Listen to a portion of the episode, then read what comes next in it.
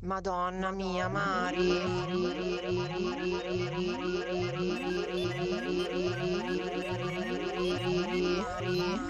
Mia Mari, mia Mari, mia Mari. Allora, questa è una domanda molto interessante. Minchia, Mari. Buonasera Mary. Ciao cucciolotta. Ah, bella di nonna. Ciao, ah, ok, ho capito. Ovviamente innamorata che stile di te.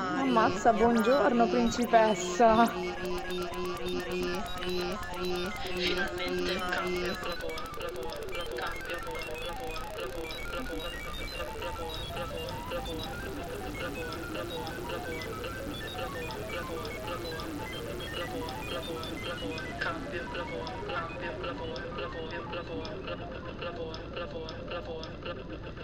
Per l'ennesima volta cambio lavoro. Nel giro di un mese cambierò ufficio, città e di conseguenza orari e abitudini. Dovrò ritornare a vestirmi come un'adulta, forse, cioè forse che ritorno a vestirmi come un'adulta da ufficio. L'idea di abbandonare le vans e la felpa non è che mi renda così tranquilla. Ma d'altronde le aziende che si impegnano a rincorrere i KPI, ovvero gli indici delle performance, non si rendono conto delle ripercussioni che questa cosa può avere. Ci sono persone che letteralmente non lavorano perché tanto non possono essere cacciate. Ci sono persone che hanno le ciabatte da scrivania, altre che entrano in ufficio e poi si nascondono chissà dove fino all'ora per uscire. Altro che vita da ufficio, no? E poi ci sono delle persone che rimangono più del dovuto perché gli piace essere fuori casa tanto tempo altre persone vanno in ufficio perché di fatto una cosa vale l'altra. Chi lo fa solo per i soldi, chi solo per il tempo, chi per rendere fiero qualcuno. Alla fine, qualunque sia il motivo, va bene così. Ma chiunque verrà giudicato, giusto? Ci sono anche i leoni da macchinetta, lì, pronti a cercare i difetti di tutti i passanti se usassero la stessa voglia di spettegolare per lavorare, probabilmente basterebbero meno dipendenti. Oserei dire la metà. Forse, quando la gente mi dice che non gli piace la vita da ufficio senza averla mai vissuta, non si immagina queste cose, si immagina che stiamo seduti otto ore davanti al computer a fare cosa non si sa di preciso, perché che tu sia un ingegnere, un esperto di marketing, un consulente, una segretaria, sempre vita da ufficio fai, no? Che poi alcune cose prese singolarmente non è che succedono solo in ufficio. Oh, non è che succedono in tutti gli uffici.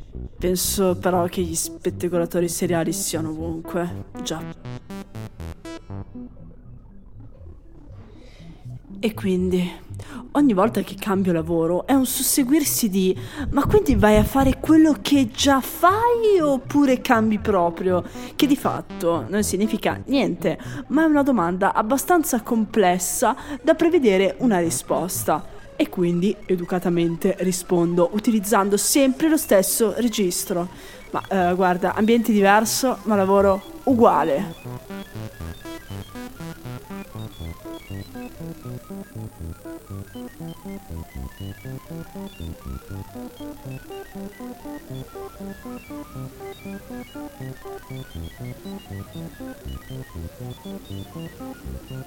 Anche se non penso esista un lavoro uguale ad un altro, neanche per quelli che hanno lavori semplici da spiegare. Il fatto che sia semplice da spiegare non implica che sia facile. Prendi lo psicologo, innumerevoli ore al giorno a osservare la vita di estranei con la responsabilità anche di non dover sbagliare diagnosi, se no segni la vita di una persona. Oppure di esprimere giudizi, o di puzzare, sbadigliare, usare il telefono, avere fame. Blocchi di vita da un'ora ciascuna, in cui ti isoli dal mondo per entrare nel cervello di qualcuno. E per l'opinione popolare, però, eh, psicologo? Sì, ah ok, allora lavori con i pazzi. Cioè, semplice, no? Ho deciso all'inizio di questo podcast di parlare di me senza parlare di me. Non perché ci siano segreti di Stato, eh, ma perché dico già così tanto che magari se non mi conosci è bello sapere cosa traspari di me. Che faccia ho secondo te? Quanti anni ho? Che lavoro faccio? Quali sono i miei interessi? Eh, boh, che, qual è la mia armocromia, tutte queste cose, no? Quindi no, non dirò che lavoro faccio. Però dirò che per la maggior parte delle persone io sono una delle tante che entra in un palazzo vetrato con la reception, i badge, la macchinetta del caffè, insomma il classico ufficio. Probabilmente chi non vive questi ambienti li reputa tutti uguali, un po' come chi è abituato a vivere in campagna arrivando nelle città vede i palazzi dove le persone vivono come in una partita di Tetris, spazi delimitati e costruzioni simili. E quindi, perché cambio lavoro? Probabilmente perché sono una persona che si annoia terribilmente quando qualcosa diventa monotono. E forse anche perché non vedo futuro per me in un posto che fa molta fatica ad innovarsi, mentre io già lo sto facendo. Nelle scorse puntate qualcuno diceva che anche se non dovesse lavorare farebbe comunque il lavoro che già fa. Ecco, io sicuramente no. E probabilmente anche per questo che mi è così semplice cambiare. Alcuni temi sicuramente mi interesserebbero comunque, ma penso che il mio lavoro a lungo andare mi farà odiare la tecnologia. Io, che sto scrivendo dal mio PC personale con cellulare e telefono aziendale nella borsa accanto e un cellulare in tasca con la smart TV, Alexa e tutto il resto, no? Tutto, tutto qui a distanza ravvicinata. E forse lo dico perché conosco bene la tecnologia e se mi fermo ho paura. Ho paura che ci pervada e che ci faccia perdere le cose belle della vita. Come ad esempio l'altro giorno, che per capire se un posto era aperto a pranzo, qualcuno l'ha cercato su Google. Eravamo letteralmente a 100 metri di distanza. Siamo passati da avere la necessità di avere comodità a non riuscire a fare a meno di cose che sono superflue. Consumismo. Quando sono a casa, mi guardo intorno e vedo tutte queste cose e penso, posso farne a meno, vendo tutto. Ma poi penso, sì, ma perché dovrei farne a meno? E quindi penso di essere fortunata a poter apprezzare la tecnologia per quello che ha di buono, senza esserne una vittima, ma una collaboratrice. Ok, sì. Lo scriverò su LinkedIn. Mi vengono in mente quelle persone che dicono fumo solo quando bevo, come a dire che riescono a fare a meno della sigaretta, tranne quando c'è qualche eccezione particolare, no? Ecco, io mi sento così. Ma con la tecnologia, anzi con il lavoro giusto, Mari, stavi parlando di lavoro? Ok.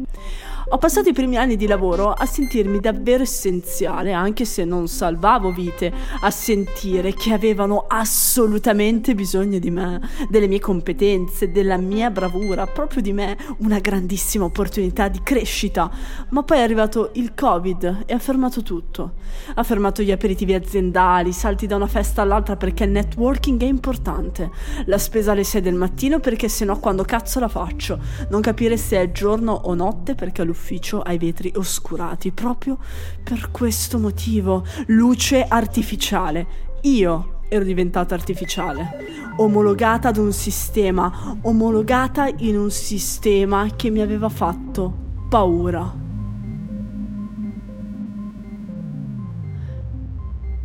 E quindi poi ho detto, oh Mari ma ti ripigli? E ho fatto come quei fumatori, lavoro solo quando sono in ufficio finite le ore. Basta, non esiste più niente. Non esiste quello stronzo che ha osato dirmi quella cosa bruttissima. O quella sfigata che non sa neanche come cazzo si invia un'email. Non esiste nessun progetto, nessuna scadenza, nessuna urgenza, nessuna importanza. Esisto solo io.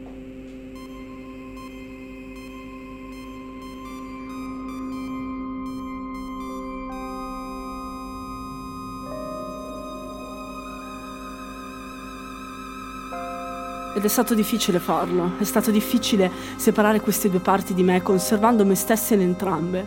E forse ora che ci penso ad alta voce, anzi a parole scritte su un foglio che poi leggerò, è proprio per questo che non farei il mio lavoro. Se non avessi l'esigenza di lavorare. No, in una puntata parlavo di mindfulness, ma perché ne parlavo? Non mi ricordo. Ora però ne parlo perché ho bisogno di una chiusura, se no vado avanti chissà quando, e chi dice che sono sconclusionata avrebbe proprio ragione, anzi forse giacerà. La mindfulness è ciò che mi aiuta davvero. Pensare di poter vivere ciò che accade e viverlo in quanto tale è qualcosa di veramente molto profondo. ascoltare un suono, assaporare qualcosa per la prima volta. È vero, accade solo una volta e per la maggior parte delle cose non ce ne rendiamo neanche conto. Pensate ad esempio alla prima volta che avete sentito una voce, non potete ricordarvelo perché eravate letteralmente appena usciti dalla cosa da cui si esce. E non serve un cuscino, l'incenso e la candela profumata, serve crederci. A volte vi basta davvero poco uscire dalla porta dell'ufficio, chiudere gli occhi e respirare. Sentire il vento, mettere in secondo piano i rumori circostanti e ascoltare il respiro. Fermarsi e godersi quella sensazione. L'inizio, la scoperta. È magico, anzi, ancora meglio, è reale. Questo podcast è Madonna mia Mari e Mari sono io, una persona tra i qualunque che ha qualcosa da dire.